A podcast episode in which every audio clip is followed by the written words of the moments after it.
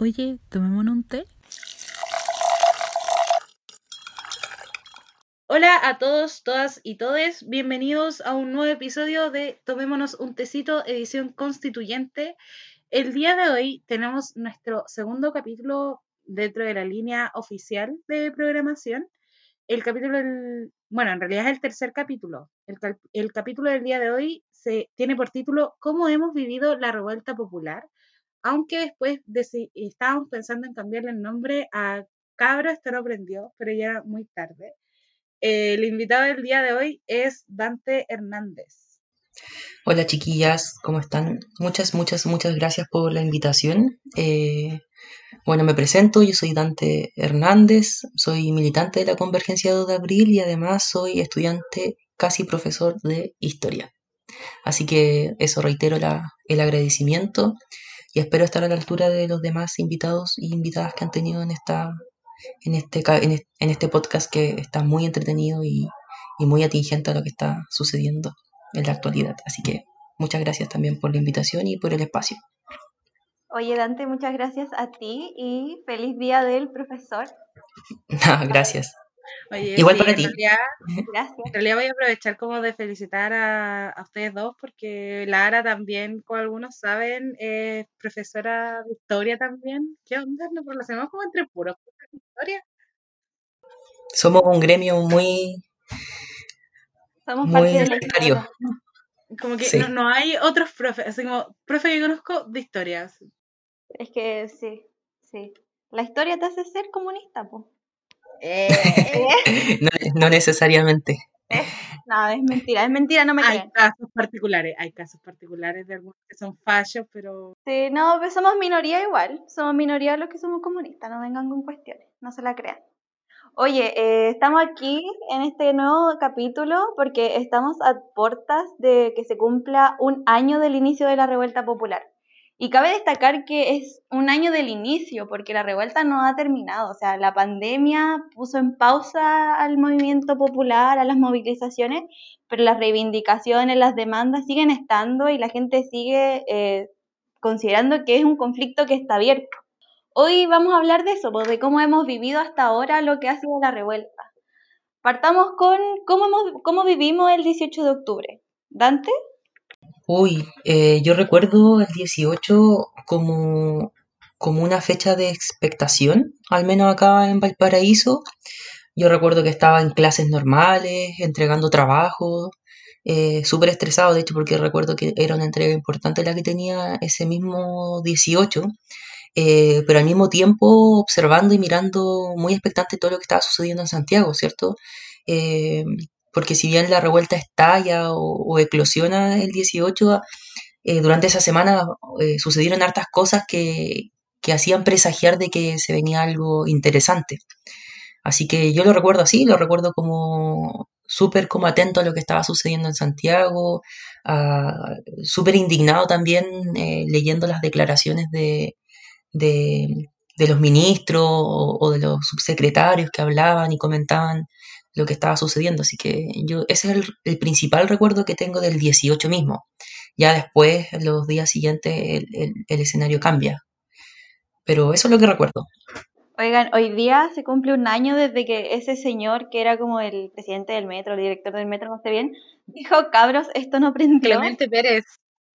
Sí. Güey, pobre weón. Onda, sí prendió demasiado. Fue un, bueno, un mal análisis. ¿Me podéis creer que ese tipo lo columpió hasta su propia hija en Twitter por lo que dijo días después de iniciado como, o sea, días después del 18 de octubre, como, como que lo etiquetó en muchos tweets donde lo agarraban para el hueveo, por así decirlo?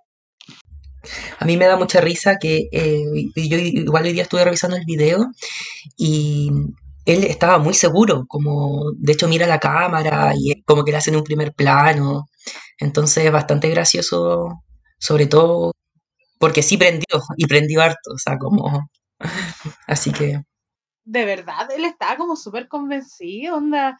Eh, apuntando a las cámaras, tal como dice el Dante, así como, cabrón, esto no prendió, la gente está en otra onda, en otra volada. No son más choros, no tienen el apoyo de la gente. Incluso decía en Twitter, que es donde son más reaccionarios, tampoco se han ganado el apoyo de la gente. Y era como, dos días después, como que ardía Santiago, Sebastián Piñera en una pizzería. Amiga, date cuenta. Hay hasta una canción le hicieron con, con esto, esto no prendió. Yo me acuerdo que los niños aquí en el barrio lo, bailaban mucho. Sí, yo también. Yo recuerdo que, por ejemplo, el año pasado, eh, como a, esta, a estas alturas del año pasado, eh, estábamos con el Mauro, que hoy no está presente nuevamente. Ah, eh, estábamos con el Mauro con el otro proyecto que teníamos.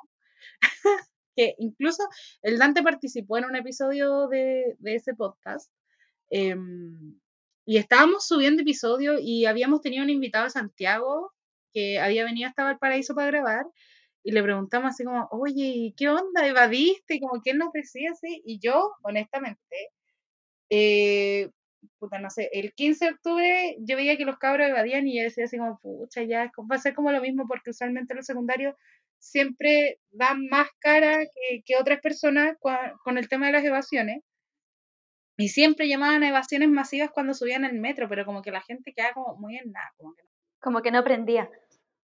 No, justamente no prendían. Entonces eh, yo dije así como ya esto va a durar, no sé, dos semanas quizás, que los cabros evadan, evadan y que más gente vaya como evadiendo igual, pero va a quedar como muy muy en nada, como que la gente igual usualmente amarillaba harto, en especial los más adultos, como desde, como de sobre 30 años, por así decirlo, como que no, como que decían así como, ah, ya, pendejo, ta, ta, y, no pescan. No, y más encima que... Pero igual... Denle no sé cualquiera. Yo iba a decir que igual es importante recordar que el año pasado fue bastante tenso eh, y bastante como... Eh, o sea, había un malestar bastante como, como acumulado, no sé, por, recuerdo la movilización de los profesores que fue bastante larga, también con un, con, con un gobierno bastante indiferente, ¿cierto? Con una ministra funada también en el cementerio, displicente y todo. Así que igual yo creo que habían varios antecedentes que nos, nos permitían como presagiar de que que si bien iba a ser una revuelta, yo creo que ahí uno podría como dudar un poquito más de que estábamos todos y todas chatas de, lo que estaba pasando con el gobierno de Sebastián Piñera, era, era un consenso casi, como que estábamos todos de acuerdo con que era un gobierno bastante inepto eh, en el tratamiento de, y en el procesamiento de del distinto malestar que estaba viviendo la, la sociedad en ese momento. Sí, yo me acuerdo que que me salió, me salió, bueno, los recuerdos de Facebook, que la gente en verdad eh, criminalizaba las evasiones, como que estaba súper disputado el si se apoya o no, porque lo consideraban violento, porque decían, ay, que están reclamando si ellos pagan menos, bla, bla, bla.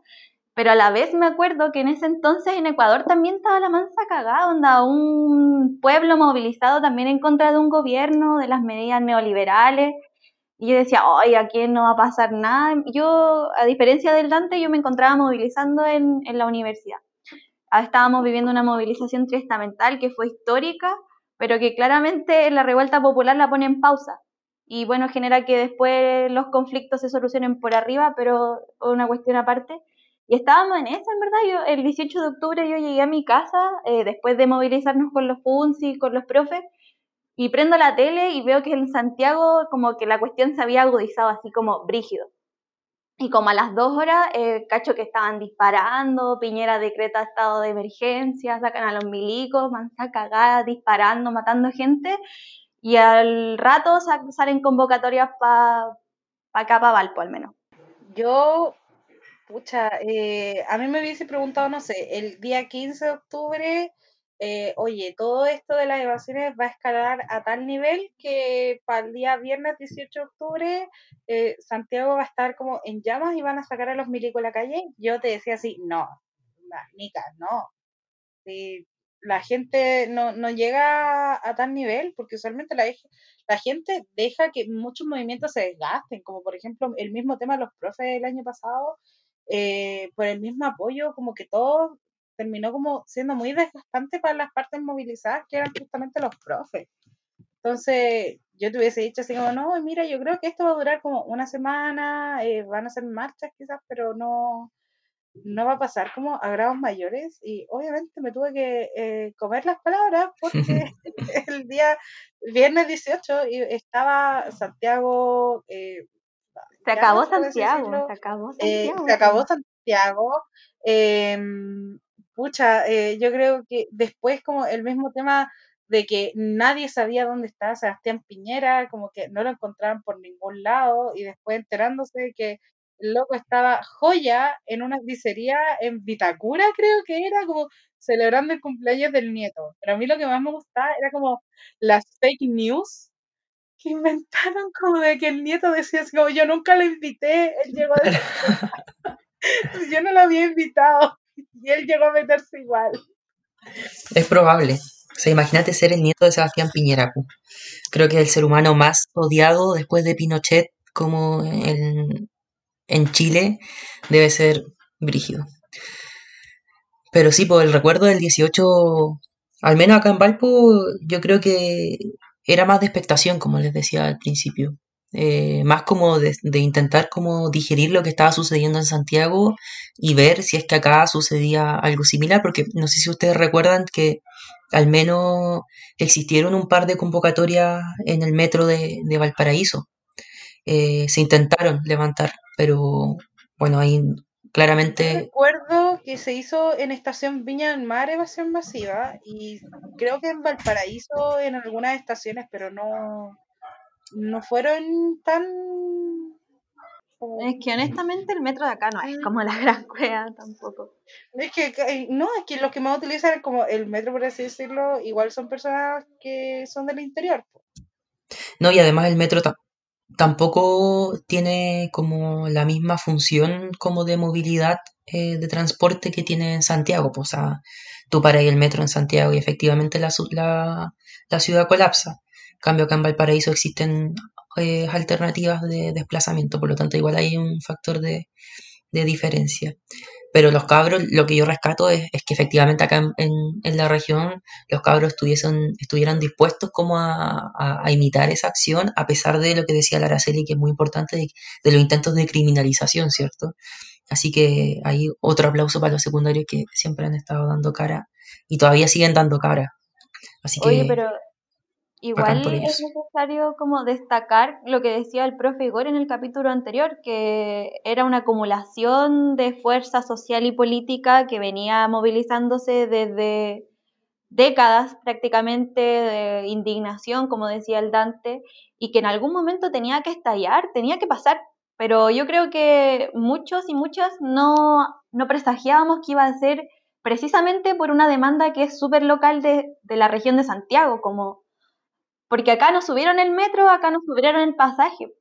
Entonces, una demanda muy local que uno decía, sí, que les bajen el precio eh, de los pasajes, porque, claro, podrán haber sido 30 pesos, pero eso se va sumando y es harta plata a fin de mes y el sueldo mínimo es el mismo, hay gente que apenas tiene. Entonces, claro, ya yo no pensaba que eso iba a hacer que, que la gente se indignara tanto y que prácticamente Chile se acabara pero igual al menos acá en regiones la solidaridad eh, ocurrió precisamente por, por la represión desmedida, yo creo. Exacto. Mira, yo sé que no es como muy santa devoción quizás de ninguno de nosotros, Daniel Matamala. Personalmente para mí no, no lo es. Pero a veces se saca columnas buenas. Y hay un libro que sacó él como de hartas columnas que hizo eh, desde que empezó todo el tema de la revuelta popular.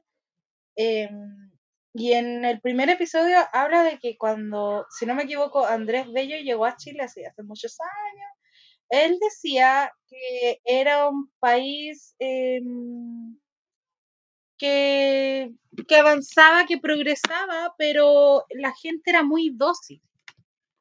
O sea, el país progresa, pero el pueblo es dócil, decía él. Entonces, Daniel Matamala después hace como un análisis de que en todos estos años, o bueno, en estos 30 años como donde nos han cagado en todos los sentidos posibles, eh, el país ha progresado, pero el pueblo no. O sea, quienes ven ese progreso económico no es la gente. ¿Por qué? Porque en Santiago suben 30 pesos el metro, pero a la gente no le suben los sueldos. Y le sigue, se vuelve cada día la vida más cara y el sueldo sigue siendo el mismo. Entonces, si el país no progresa, el pueblo se vuelve indócil.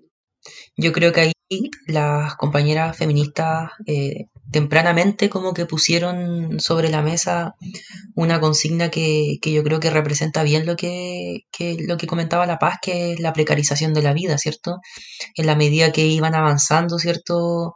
Este progreso que, que, también puede ser bastante cuestionado, bastante debatido, ¿cierto? Veíamos que finalmente el progreso era solamente para las fortunas del 1% más rico y que en la medida que íbamos avanzando en, en, eh, y se iba profundizando aún más las lógicas neoliberales en, todas las esferas de nuestra vida, eh, cada vez nos volvíamos más precarios. a la educación, la salud. Yo también recuerdo que, que el, el gremio de la salud también venía bastante ajetreado ya para entonces a propósito de eh, la falta de insumos médicos. No sé si ustedes lo recuerdan con, tanta claridad, pero ahí ya venían eh, algo que yo creo que la salud es algo que a todos y a todas nos toca profundamente porque tiene que ver con, la reproducción de la vida, con nuestra vida finalmente. Y, y, ya veíamos con alerta lo que estaba sucediendo, o sea, que estuviésemos en en septiembre y que ya el presupuesto de, eh, sanitario ya se hubiese agotado, ¿cierto? Eh, era algo profundamente eh, crítico, o sea, tenía que ver con finalmente un montón de, gente que se le estaba poniendo en duda la posibilidad de, sanarse, de recuperarse. Entonces yo creo que ahí también hay otro antecedente que, que nosotros pudiésemos rescatar para, para comprender eh, lo que significa la revuelta. Y yo creo que por eso efectivamente prende, o sea, eh, porque hubo momentos en, dentro de, este periodo corto de, no sé, por ejemplo, en el año desde que asume Sebastián Piñera, que efectivamente hay momentos de mayor algidez, pero claro, se quedan en, en, la semana o en los 15 días de movilización, pero efectivamente no prende, ¿cierto? Yo creo que ahí, ahí, ahí la, la, derecha y las clases dominantes no supieron hacer esa lectura prendió porque efectivamente eh, no es solamente el metro, como decía Lara Serio, o sea, hay un montón de otros factores que hasta el día de hoy siguen latentes, eh, que, nos invitan a seguir continuando como, no solamente como, como movilizando, sino que también creando respuestas y alternativas para su, su superación. Y es que en realidad este gobierno ya había dejado como, como cabreadas a todas las esferas sociales había dejado cabrear a la esfera social del medio ambiente con el tema de, Quintero Puchuncaví, eh, que bueno, tal como lo mencionaba anteriormente y tal como lo decía el Dante con la consigna de la precarización de la vida eh, de las feministas, eh, de las cabras, eso lo veis como en primer lugar aquí. Es una comuna, bueno, son dos comunas que no han progresado económicamente, que tú no veis que tengan mejores cosas, pero que se sacrifica las dos en costa de que supuestamente todo el país progrese, pero en realidad, ¿qué tanto progreso vemos? Claro, por ejemplo, yo acá en Valpo, eh, el año pasado eh, Valparaíso fue la ciudad con mayor porcentaje de cesantía, o sea, bueno, hoy se ha visto agudizado también por, la, por lo de la pandemia, pero esa precarización de la vida también se vive en, en lo que es el trabajo. Eh, acá la gente ha tenido que, salir a vender de forma ambulante, que es sumamente criminalizado no solo por la municipalidad, eh, ya han tenido que sufrir represión. Y también eso fue una demostración del descontento durante eh, los primeros meses de revuelta acá en la ciudad. Sí. De hecho, bueno, a propósito de lo que comentaba La Paz, yo creo que es sumamente fuerte eh, que me parece como preocupante que una sociedad haya naturalizado, normalizado tanto el concepto de zona de sacrificio, ¿cierto? ¿Cómo nosotros seguimos viviendo, ¿cierto? Sabiendo que hay eh, eh, familias completas, ¿cierto? Destinadas como al, a un autoexterminio, ¿cierto? En pos de un, de un progreso que más encima para la clase trabajadora nunca llega. Entonces yo creo que ahí también hay un antecedente muy importante, bueno, a propósito de, del fracasado acuerdo eh, y la suscripción al acuerdo de Escazú, hay un, un, debate bastante interesante todavía que seguir dando eh, a propósito de la y a propósito de lo que significa las zonas de sacrificio, no solamente eh, el, en materias económicas, que es generalmente el énfasis que le da a la derecha, sino que también en, costos humanos, o sea, eh, la cantidad de arsénicos que, que, que, que se no sé, pues, o sea, creo que hay un montón de cosas que nosotros podríamos seguir como, como profundizando con respecto a lo que significa una zona de sacrificio. Eh, en, términos, en términos de la subjetividad también, pues, o cómo crecen niños eh, y niñas, ¿cierto?, en, bajo una mentalidad de que ya, ellos ya están predestinados a, su entorno está predestinado a ser sacrificado. Yo creo que ahí hay que poner bastante alerta también en lo que sucede. No, y además que son, son comunas con las mayores tasas de cáncer también. Y, y, digamos que el sistema de salud aquí también es malo, que fue otra de las demandas de la revuelta. Al fin y al cabo, que lo que viene a hacer el 18 de octubre, si bien era una demanda muy local, es aunar todas las demandas sociales de, de, las décadas, o sea, la demanda de los secundarios que son históricas, eh, la de los universitarios que si bien estuvieron prácticamente ausentes también se vislumbraron, la del sector de salud, la de las eh, previsiones, y, se vienen a mezclar todas estas esta demandas y también adquieren un protagonismo bastante importante lo que han sido las zonas de sacrificio, sobre todo porque el año anterior habían asesinado a Alejandro Castro. Sí, pues justamente eh, hace unas dos semanas APP se conmemoraron dos años desde el supuesto suicidio de Alejandro Castro eh, eh, pucha, yo para ese momento yo estaba en, Temuco cuando asesinaron al Mecha. Eh, PDI usualmente se demora, es un comentario muy aparte, pero PDI usualmente se demora como 48, 72 horas en dar como una, en levantar un informe, por así decirlo, donde se ven si eh, fue suicidio, fue un asesinato, si hubo participación de terceros, y esta vez en menos de 24 horas elevaron un informe donde declararon que sí fue un suicidio. Entonces, mucha gente le, le dejó como muy como con esa duda, pero en realidad no, no, se, no se ha dado justicia hasta el momento, nadie sabe eh, por completo qué fue lo que pasó, pero sí hay claridad en que acá nadie está de acuerdo, al menos en la comuna, de que el Mecha se suicidó. O al menos hay gente que dice así como si se hubiese suicidado, un pescador a mal mar se tira al agua. Sí. Como que a nadie le calza. Eh, pero bueno, tal como decía la Araceli, el tema de que el, el 18 de octubre vino como a, a unar todas las todas las distintas luchas que se están dando a nivel nacional en distintos territorios. Eh, y todo se reduce en el eslogan que justamente nació el año pasado de el nos cansamos, nos unimos. O sea, se puede ver en cosas tan sencillas como, no sé, la rivalidad del Colo Colo y la Chile, de que están todos juntos. Eso es, es, fue ese momento histórico donde nadie más vio otras diferencias, más allá de las políticas. Oigan, y ya avanzando, eh, ¿cuándo vivieron en sus comunas el, el, inicio de la revuelta? Porque en Santiago fue el 18, pero en otros lugares no fue ese mismo día. Yo recuerdo que acá en Valpo fue el 19, ¿cierto? Se convocó una movilización, bueno, en, recuerdo que fue en Plaza Victoria, si no me equivoco, eh, y fue bastante como esperanzador volver, eh, bueno, desde mi experiencia de movilización, volver después de la movilización de los profesores que nos había dejado bastante agotado y también bastante decepcionado a la mayoría de, quienes nos movilizamos, ¿cierto?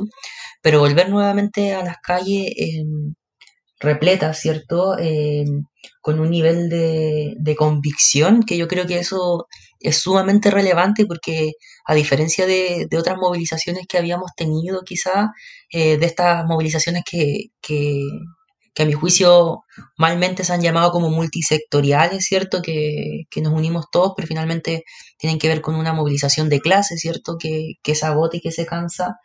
Eh, había un nivel de convicción de que, de que esto sí había aprendido y que efectivamente nada ni nadie nos iba a parar, ¿cierto?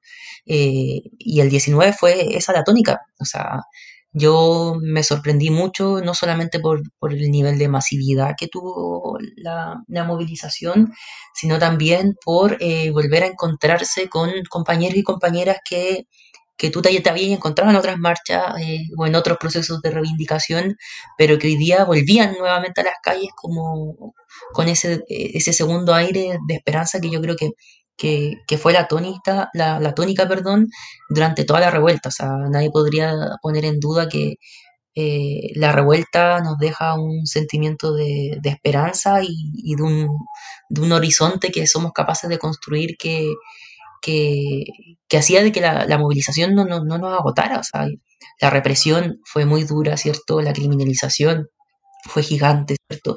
El miedo vuelve también a, surgir como un elemento importante en estos procesos reivindicativos, pero finalmente la esperanza de, de, que estamos todos en la misma eh, nos motivaba.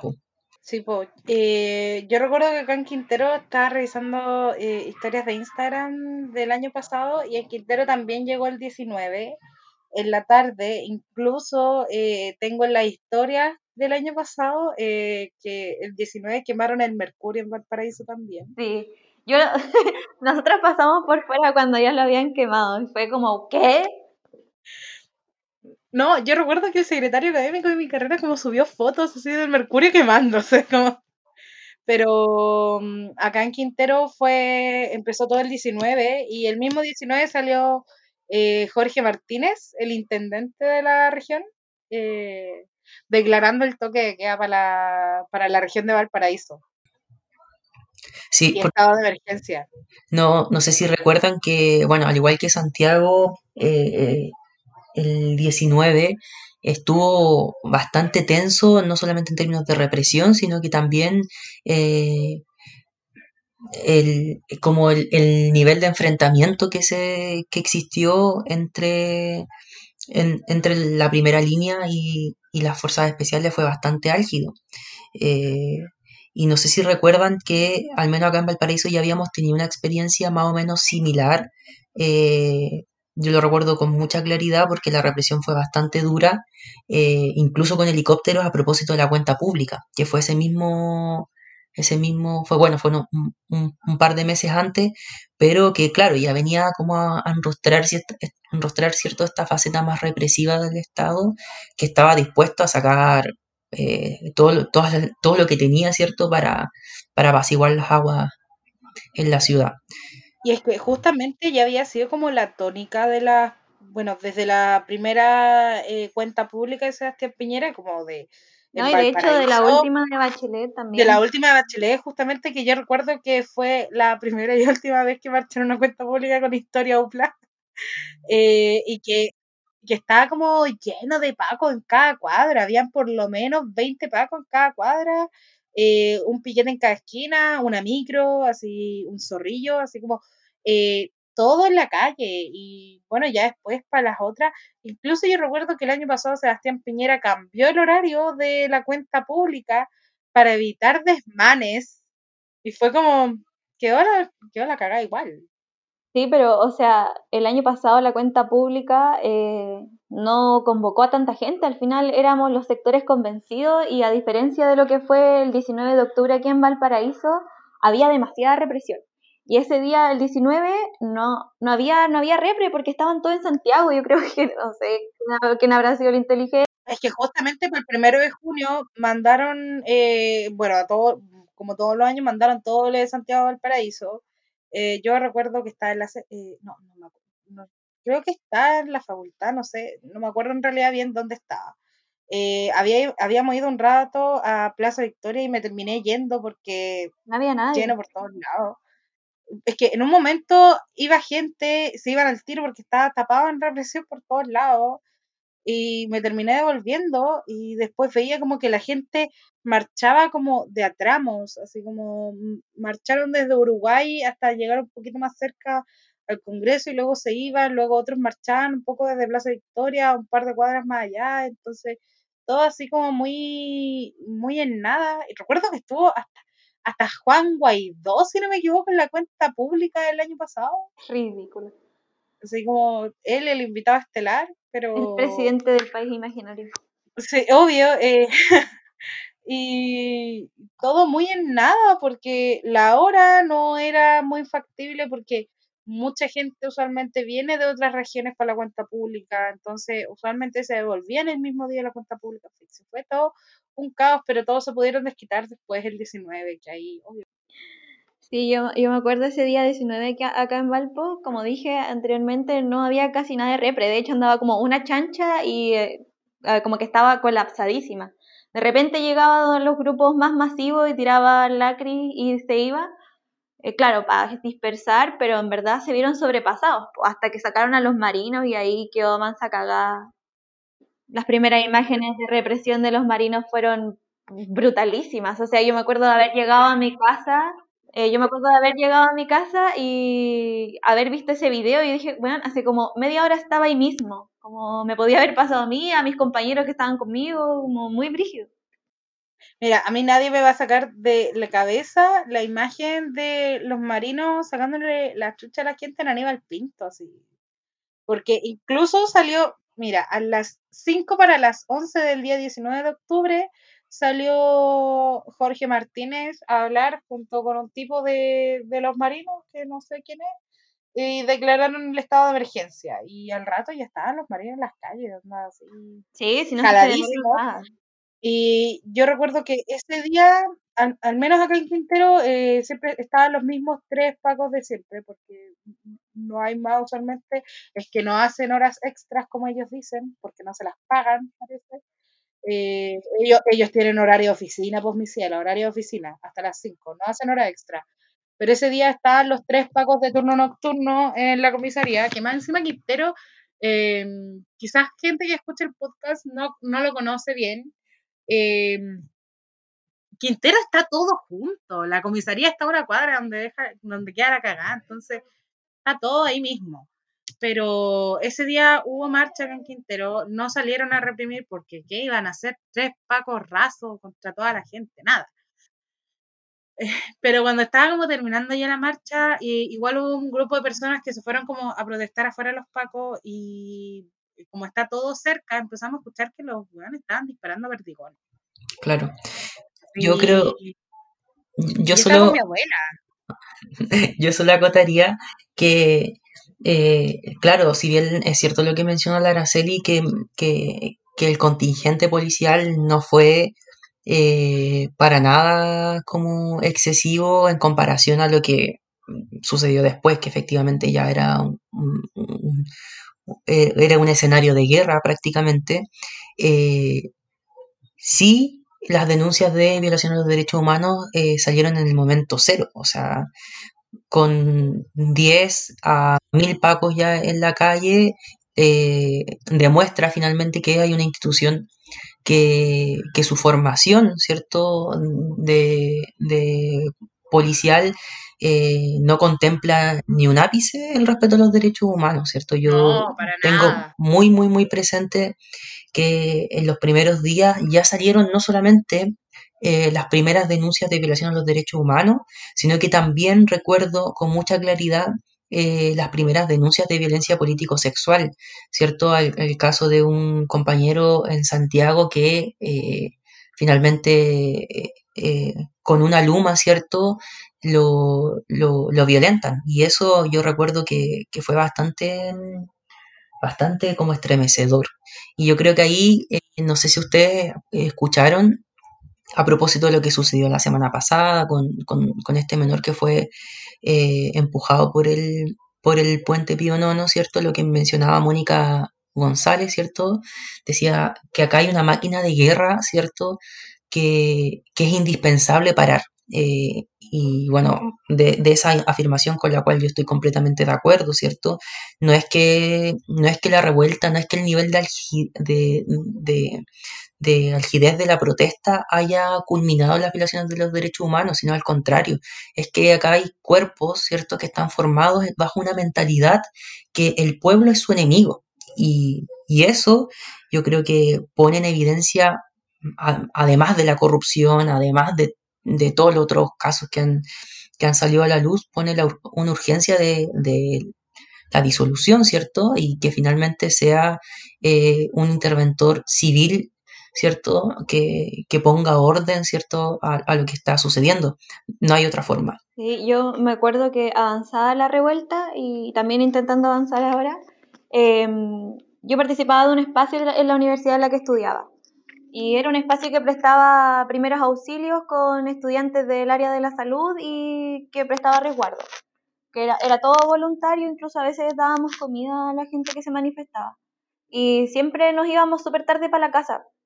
Y como era, estaba de noche y era, estaba oscuro también, eh, a veces a nosotros nos amenazaban, pues nos llegaban a tocar la puerta era un edificio patrimonial y no podían entrar, y nos decían como cuando salgan les vamos a sacar la chucha y, y, cuestiones ya de grueso calibre, incluso cuestiones súper misógenas en contra de las chiquillas, que eran amenazas directas hacia nuestra persona por, por ayudar, ni siquiera éramos primera línea, sino que estábamos ayudando a la gente que se manifestaba, vimos de todo, vimos estallidos populares, vimos atropellos, vimos gente gaseada con, con gas pimienta que teníamos que bañar, vimos, vimos cosas horribles, yo no me gusta acordarme de eso, pero es necesario recalcar que, que se amenazó, o sea, se amenazó con torturar a personas y claro, también torturaron a otras.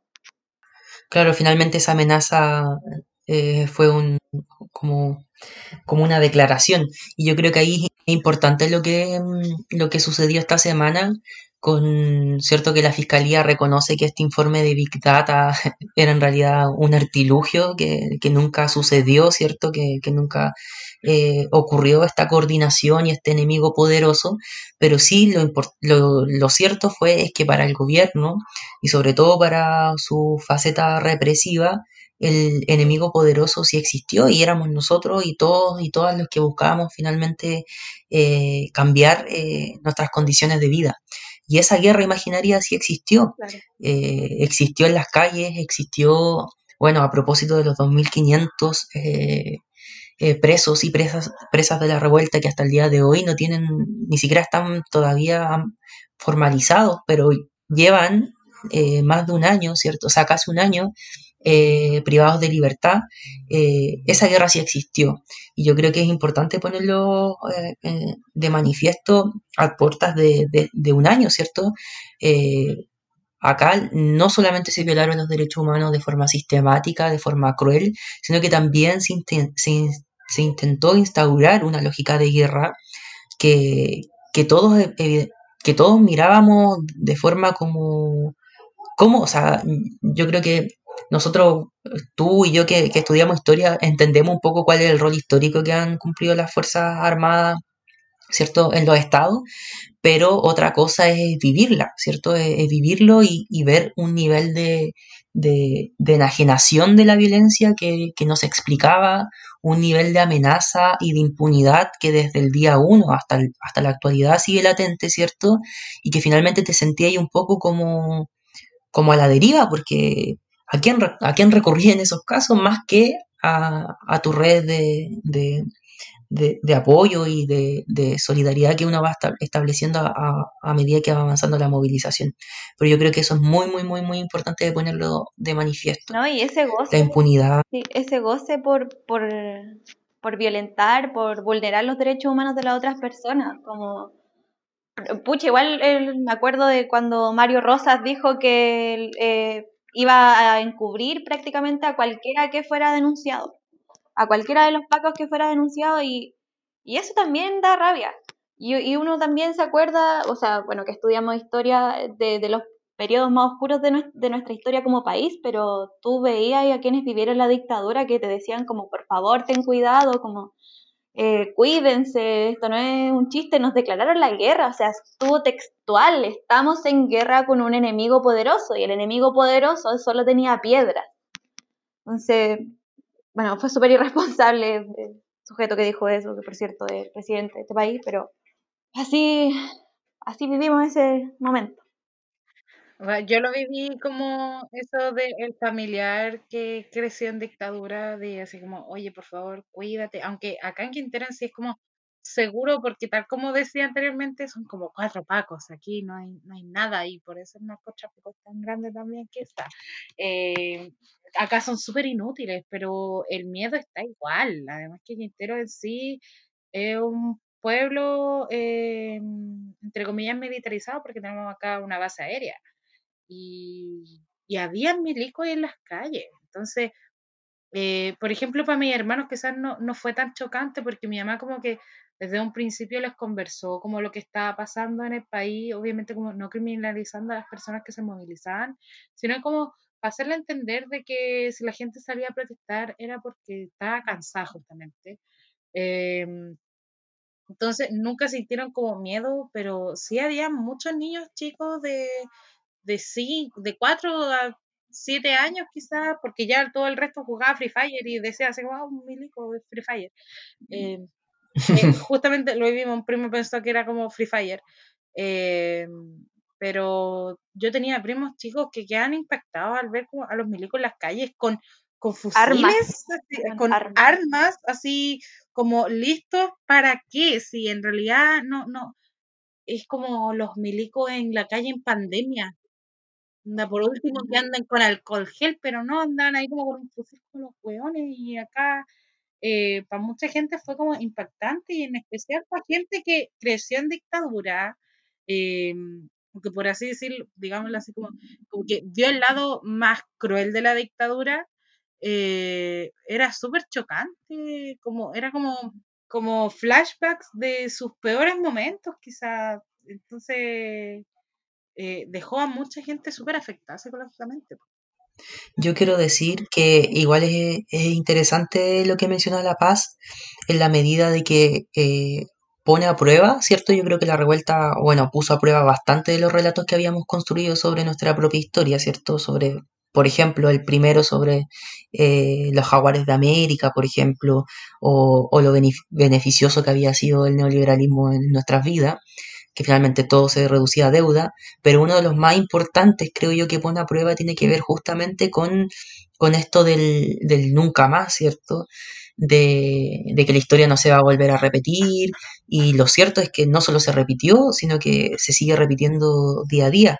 Yo acá tengo muy, muy, muy presente, bueno, la mayoría de nuestros profesores de historia eh, son de edad, por lo tanto también tienen una experiencia histórica bastante interesante con respecto a lo de la dictadura, pero yo recuerdo con mucha claridad, ya esto fue en noviembre, cuando nosotros estábamos, convocamos un cabildo por la educación, ¿cierto? Y fue el día en que, eh, de hecho, se, se, se, viralizó.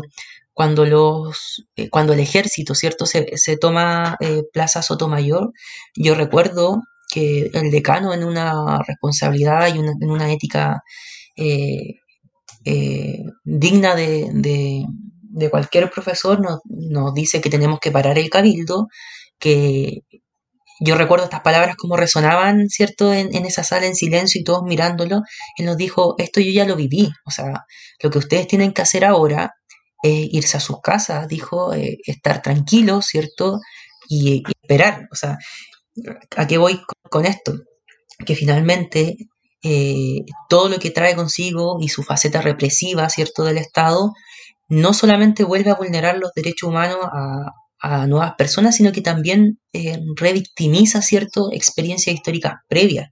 Eh, en este caso yo, lo, intento graficar a propósito de lo que mencionaba este profesor, o sea, el nivel de, nerviosismo con el cual él me hablaba él fue víctima no solamente de la dictadura, sino que también fue reprimido, fue torturado, por lo tanto ahí hay una serie de cosas que, es importante eh, poner en acento y que finalmente este relato del respeto por los derechos humanos y de que aprendimos y de que la democracia nunca fue, o sea, en, en, la primera oportunidad que, eh, que el, el, poder se puso a jaque, eh, las clases dominantes no tuvieron ningún reparo y no dudaron en ningún momento en reprimir y sacar ese, ese, ese oscuro recuerdo de la dictadura, que al parecer no era ni tan oscuro y no era ni tan recuerdo, porque las técnicas y, y el relato que, claro, incluso el relato que con los que con los cuales te amenazaban, o sea, ahí yo creo que también para efectos de la historia eh, es, interesante poder observarlo, porque eh, cuando te amenazaban eh, las fuerzas especiales o los carabineros, lo primero que te decían, eh, te hacían alusión a ese pasado que no era tan pasado, o sea, te decía, te vamos a hacer desaparecer como en dictadura. Entonces ahí hay algo súper interesante que finalmente, insisto, que tiene que ver con la construcción de nuestro relato histórico sobre el presente que no ha sido saldado.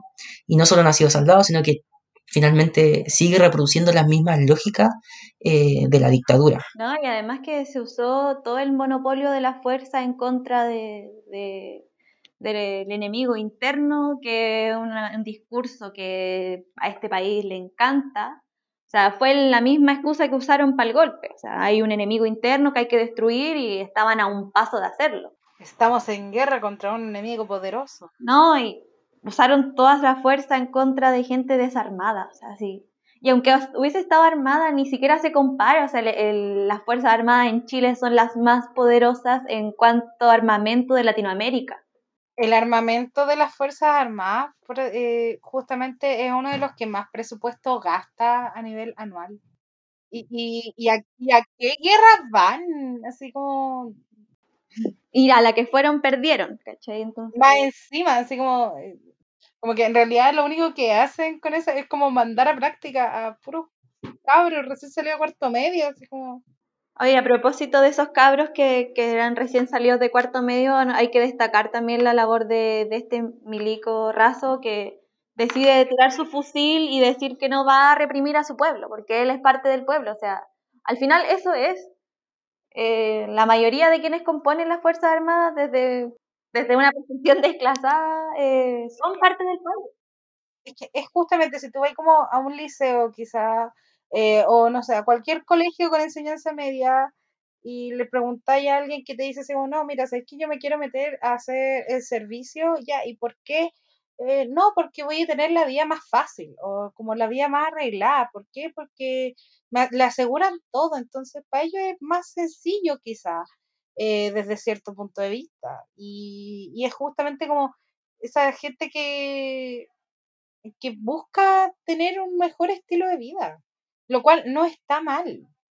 Em, porque, por ejemplo, cuando mi mamá trabaja, eh, bueno, el año pasado en esta misma fecha fue cuando se quemó una residencia infanto-adolescente de Cerro Alegre, que era donde habían trasladado a varias de las niñas del CREAS de Playa Ancha, que que el presidente había cerrado. Y, semanas antes de que se quemara el hogar de Cerro Alegre, se quemó el de Viña del Mar, del, sector de, recreo. Y, y había cabras que se querían meter a hacer el servicio, y era porque era la forma más fácil de poder surgir, quizás. De salir de la yo creo, yo creo que hay que reconocer que, que finalmente para muchas familias eh, las Fuerzas Armadas representan una posibilidad de, de, hacerle frente a la precarización. Y a propósito de eso, eh, la urgencia yo creo que, que, que, que nos suscita a todos y todas a propósito del proceso constituyente y a propósito de todos los debates nacionales que estamos dando, de, de la intervención, ¿cierto? Y, la disolución. No puede ser posible que nuestros vecinos, vecinas, eh, nuestros compañeros o compañeras de colegio con los cuales tú te creciste y formaste un lazo de amistad sean formados, ¿cierto? Bajo la lógica de la guerra y del enemigo interno. Yo creo que ahí también hay una, una responsabilidad bastante importante de todos y todas las que aspiramos finalmente cambiar y construir una sociedad mejor, de que no se trata solamente de, señalar con el dedo, ¿cierto?, la represión, sino que también de ir ofreciendo posibilidades incluso a esos cabros y cabras que, lamentablemente, eh, como está estructurada la sociedad, eh, es la única opción para muchas familias, ¿cachai? Entonces, ahí también hay, otro factor que hay que considerar. Es bastante complejo poder como, como, como dar una respuesta única.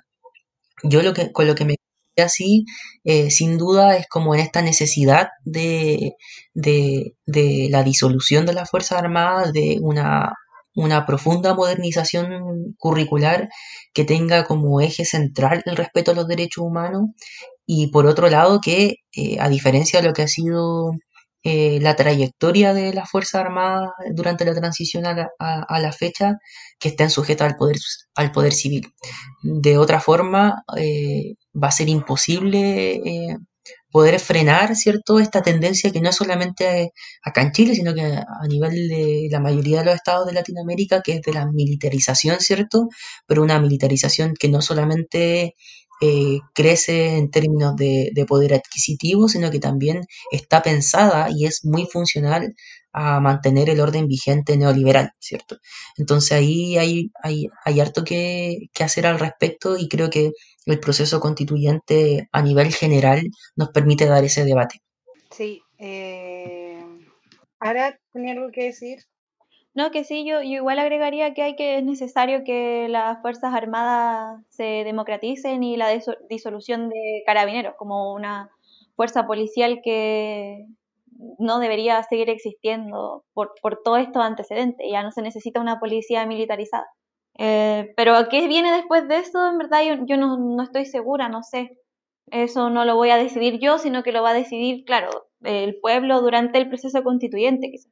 Oye, justamente como hablando, eh, mencionándolo a los pacos, eh, ¿algunos de ustedes ve este programa Mentiras Verdaderas?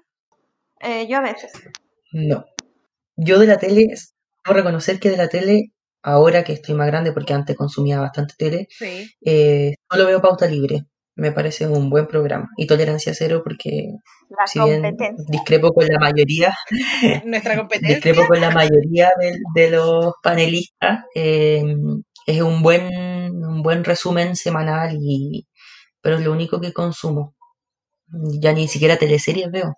Mira, en realidad era porque hace un par de noches más o menos, eh, Mentiras Verdaderas, estuvo eh, un cabro que, bueno, está procesado como imputado, eh, que fue acusado de porte de Molotov y que le fue entregado a la fiscalía un video, como ahora el Estado más decía tuvo que gastar más plata porque como los pacos manipulaban las GoPro, tuvieron que gastar plata en unas cámaras especiales que como que las tienen como pegadas al cuerpo para que no las manipulen. Y hay un video eh, donde un Paco, que seguramente era un Paco raso, eh, decía, oye, pero ese banano donde estaban las Molotov no era del cabro que tomamos detenido. Y otro Paco le decía, no, eh, pero tócalo con benzina y carguémoslo a él nomás. Y este Paco Razo seguía insistiendo en que las cosas no eran de, del cabro detenido, que no eran de él, que no correspondía como el montaje que sus compañeros querían hacer. Y salió un sargento y como que lo, le paró los carros, le dijo como te podéis quedar callado un rato. Claro, y, que se callara. y como todo eso, ¿ahora lo viste? No en el programa, pero vi el video porque andaba circulando en redes sociales. Sí, y, y ¿cuántas veces esa práctica se repetirá? Si incluso esa misma práctica se la trataron de cargar a un cabra acá en Quintero, eh, un dirigente del tema de, del medio ambiente, una- un dirigente secundario, pero que en realidad como que nunca se comprobó, quedó como todo en nada, porque Quintero como una chica, de toda la gente afuera de la comisaría como buscando al cabro. Yo quiero decir Eh, algo como es- también con montajes. Habla nomás. Eh, que en la universidad en la que estudiaba yo, la UPLA, hay un preso político. Eh, Nicolás Ríos, que estudia geografía. Él también eh, es un montaje lo que le hicieron a él y, y bueno, hace un tiempo le- la prisión preventiva la puede pasar en su casa, pero estuvo preso, o sea, más de cuatro meses en la cárcel. Como son expertos en hacer montaje. Y, y muchas veces los montajes son muy ordinarios, como lo que pasó en Temuco con las tazas, pero, pero montaje al fin y al cabo.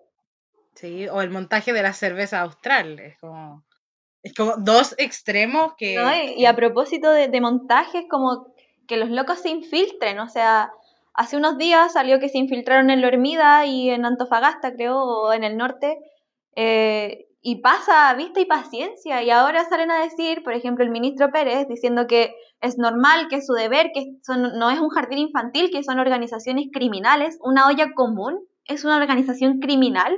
O sea, ese punto Mira, yo de Víctor Pérez ya no, no, no puedo esperar nada. No, fue nombrado por la dictadura como una autoridad. O sea, Sí. ese viejo no debería ni siquiera ser ministro. Nada. Debería estar preso. Bueno, pero igual hay hartos antecedentes sobre montaje y infiltración. De hecho, a propósito de, de la revuelta, no sé si recuerdan que eh, también se difundió un proceso como de, de vigilancia desde carabineros a dirigentes sociales.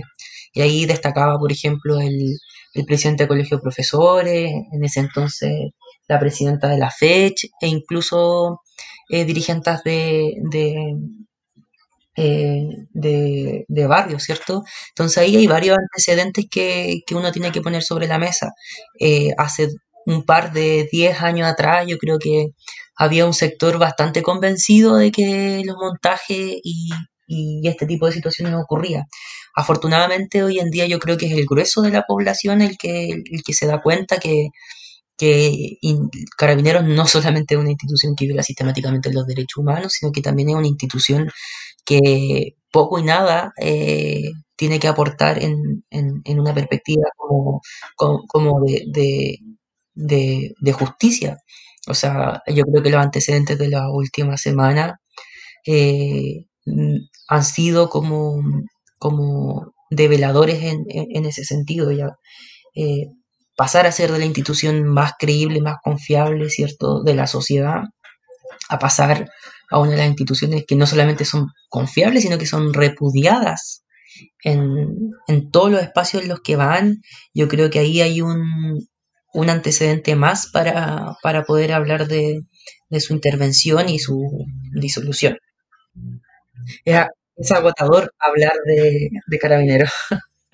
Sí, hemos hablado harto en torno a la revuelta. Eh, hay una pregunta eh, del pueblo. eh, llegamos a esta sección que me gusta mucho porque es democrática. La voy a leer. Es, pa- es para todos. Dice, Ya. luego del 25, la, ah, mi perro, la revuelta popular, Hola, Paz. alzo rebelión o estallido, estallido social va a decaer, fortalecerse o mutar en su forma, etcétera. ¿Qué creen ustedes? ¿Quién quiere partir? Dante, Ya, voy a respuestas tentativas, no muy elaboradas. Yo creo que esa pregunta es la gran pregunta que tenemos todos y todas. Par- Partiría desde ahí, ¿cierto? Yo me la jugaría porque con independencia del proceso constituyente e institucional, ¿cierto? Eh, cada uno podrá tener su opinión con respecto a- a- al proceso. Yo creo que la revuelta no solo no ha parado, sino que finalmente eh, el- lo medular de, de, lo que nos hacía y lo que nos convocaba en la calle no ha sido resuelto.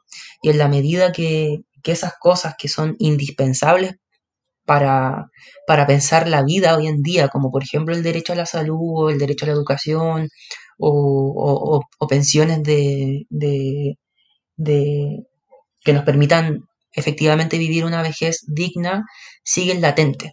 Por lo tanto, yo creo que eh, si bien eh, los ritmos de la movilización eventualmente van a, a- transformarse, eh, yo no creo que pare la revuelta. No paró con el acuerdo por la paz, a pesar de, de que muchos sectores de, de la clase política, si no su mayoría, eh, esperaba que pararan eh, con la suscripción de ese acuerdo. Eh, y yo creo que el, el plebiscito, si bien es muy importante, va a ser muy importante para definir lo que sucede, dudo que la movilización y la revuelta pare. Yo al menos pienso eso. yo igual estoy de acuerdo con el Dante. Yo no creo que la revuelta vaya a decaer. Quizás puede que quizás no tenga la misma fuerza eh, que tuvo en su momento, pero no creo que vaya a decaer como onda que pare. No, lo dudo realmente. Eh, en especial considerando que ahora tienes eh, a más sectores más desgastados, en especial el sector de salud con el tema de la pandemia, las TENS que buscan entrar al código sanitario, entonces yo lo dudo. Sí, Sí, yo, realmente que yo dudo yo estoy de acuerdo con ustedes. vaya. eh, en cuanto de que las demandas están y, y todo eso, pero igual a mí de repente me entra la duda, porque el acuerdo de paz lo que buscaba es institucionalizar la- el movimiento social y, y entrecruzándose con la pandemia, quizás, ojalá no, yo espero que no, pueda que el proceso se institucionalice. Eh, lo que yo apuesto, y en verdad lo que apuesta Convergencia de Abril, es que ese proceso vaya acompañado de movilización popular, de lucha social, etcétera, como le de- quieran denominar, pero es la idea es no soltar las calles. Y es necesario eso porque el proceso constituyente en sí no va a dar las respuestas que hemos estado buscando durante la revuelta popular. Es solo una forma, una forma de conflictuar con el sistema, pero no se va a acabar ahí y es necesario seguir en las calles. Yo haría ese llamado, a diferencia del niñito símbolo de la socialdemocracia, de que hay que salir a las calles con cuidado, obviamente, con las mascarillas, alcohol gel y e idealmente respetando la distancia social, pero no hay que soltarla porque no nos han regalado nada y no nos van a regalar nada y todo lo hemos ganado en la calle. Bueno, a propósito de lo, de lo que va a suceder, igual le agregaría nuevos factores. Yo creo que la sociedad eh, ahora estamos viviendo un momento no solamente de crisis sanitaria, sino de crisis económica, eh, que también yo creo que nos va a plantear la necesidad de, volver a las calles a, exigir un, garantía, ¿cierto? O sea, el nivel de cesantía se ha desplomado, eh, si bien el factor pandemia eh, es real que ha, apaciguado un poco las aguas en, términos de movilización, pero el problema sigue latente, o sea, yo creo que no hay dudas algunas que no solo el manejo de la pandemia, como en términos sanitarios, ha sido desastroso, sino que también en términos económicos y sociales. Entonces ahí hay una serie de otros elementos que yo creo que se van a poder, se van a poner sobre la mesa y van a dinamizar nuevamente eh, la revuelta. Ahora, lo que dice Lara es sumamente cierto. ¿Va a ser con la misma fuerza o no va a ser con la misma fuerza? Eh, ¿Cuánto va a incidir o no el factor de, este intento de institucionalizar el debate? Eh, yo creo que ahí hay, hay varias cosas que, que ir esclareciendo. Yo me quedaría con, con, con, lo último, ¿cierto? Yo creo que hay que, es, es importante eh, dar cuenta de que si efectivamente el plebiscito es un primer momento, ¿cierto?, de, de este proceso constituyente que a diferencia de lo que han planteado la mayoría de, de los políticos y las políticas, no inició, ¿cierto?, con el acuerdo. Yo creo que ahí hay, hay, algo que poco se ha debatido al respecto y que se da por sentado de que el proceso constituyente inició eh, con el acuerdo y eso es, no solamente es completamente falso, sino que también es sumamente oportunista porque el proceso constituyente no solo inicia en las calles, sino que la clase trabajadora y los sectores movilizados le dan su propio causa al proceso. Se levantaron encuentros, se levantaron cabildo, ¿cierto? O sea, yo creo que hay, hay harto eh, que debatir. Pero, eh, sin embargo, yo creo que la calle y la movilización, más que la calle en sí misma, sino que la movilización y la articulación y la organización van a ser indispensables no solamente para enfrentar el proceso constituyente que viene, sino que también para hacerle frente a la crisis que yo creo que va a estar bastante, bastante álgida. En este primer momento que estamos la mayoría eh, en casa o en teletrabajo, eh, se ha dificultado ver esa expresión o, la, el nivel de crudeza con la cual ha arremetido la crisis pero yo creo que una vez que ya eh, volvamos a encontrarnos las caras todos y todas, vamos a darnos cuenta que finalmente la crisis sanitaria fue solamente un pelo de la cola de lo que estamos viviendo hoy en día y que va a ser solamente la organización, la solidaridad entre nosotros y nosotras la que nos va a permitir hacerle frente. Así que yo también hago el llamado a, a, seguir movilizándose, a seguir articulándose y estar súper alerta de lo que está sucediendo. Sí, yo haría el llamado a que es necesario en la próxima semana aprobar porque hay que seguir generando una crisis del sistema neoliberal que es necesario organizarse porque una de las deficiencias del inicio de la revuelta popular fue eso, que nos pilló en nada prácticamente en cuanto a organización y que es necesario luchar. Como tú decías, Dante, que hay que seguir en las calles movilizándose. Oigan, pero nos estamos saltando una sección muy importante Obvio. del programa, que es la que nos dio el nombre en realidad. Ah, Em, que es la de con quién te tomarías un té y a quién les, le echarías sal al Oye, nosotros, espérate, antes de seguir, eh, siempre decimos que esto fue una idea de, de, la gente, esta idea fue del Dante, así que Dante vas a participar de la sección Voy a estar... que tú nos recomendaste. Fui, autor intelectual de esta sección. que en realidad eh, tenía otro nombre. ¿eh? Sí, era un nombre más drama, pero me parece bien el ajuste que le hicieron. era guillotina, era quien mandábamos guillotina. Eh, yo me tomaría un té, bueno, hoy día a propósito del Día del Profesor y la Profesora, me tomaría un té con todos y todas las profesoras de, de, Chile, sobre todo con aquellos y aquellas que se ponen al servicio de las transformaciones sociales, ¿cierto? Que no solamente educan para calificar, sino que educan para transformar. Así que con todos y todas y todos ellos me tomaría un tecito. ¿A le echaría eh, sal al té? Bueno, siguiendo la, eh, la, línea argumentativa de educación, le echaría sal al té y quizás varias cosas más a todos y todas quienes el día de ayer rechazaron el proyecto de educación sexual integral. Eh, creo que no es posible que en el siglo XXI, ¿cierto? Con todo, todo lo que ha sucedido a propósito de la revuelta, sobre la movilización feminista, sobre las reivindicaciones que han surgido desde la disidencia sexual, hoy en día se le cierra la puerta y el Estado no garantice un derecho esencial que es el derecho a la educación sexual integral. ¿Cierto? Que como lo han dicho todos y todas los que han, los que hemos estado como bastante alerta con respecto a esta noticia, no se trata de saber poner un condón solamente, sino se trata del autocuidado, se trata de la prevención, se trata del reconocimiento.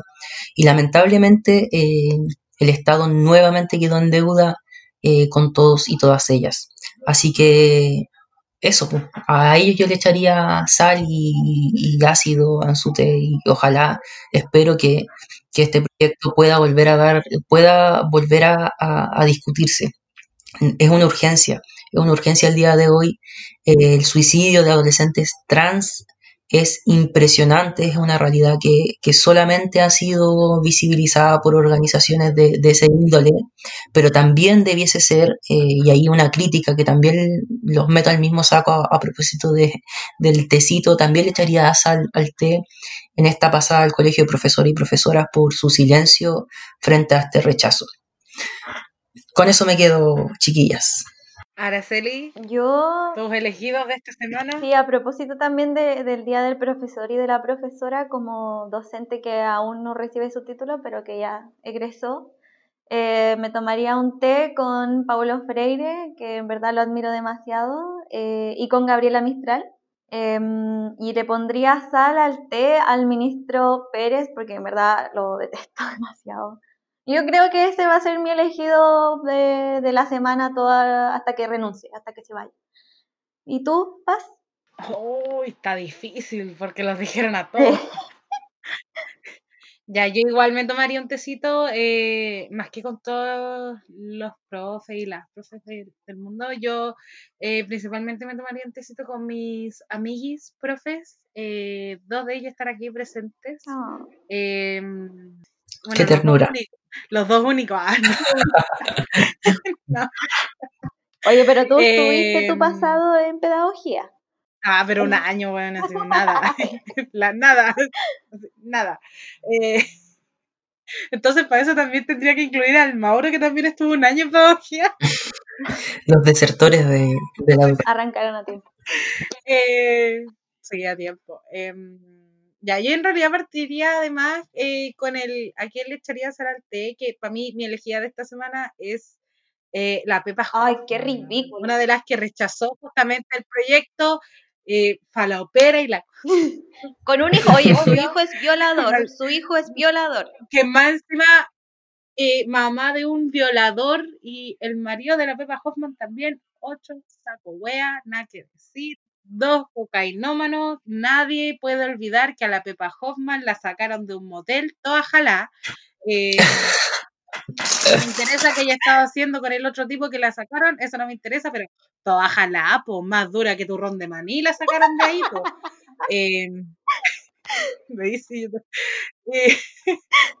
y bueno, también le echaría sal al té em, a estas organizaciones que, que quieren, que llaman a no votar el Ay, el niñito símbolo de la socialdemocracia.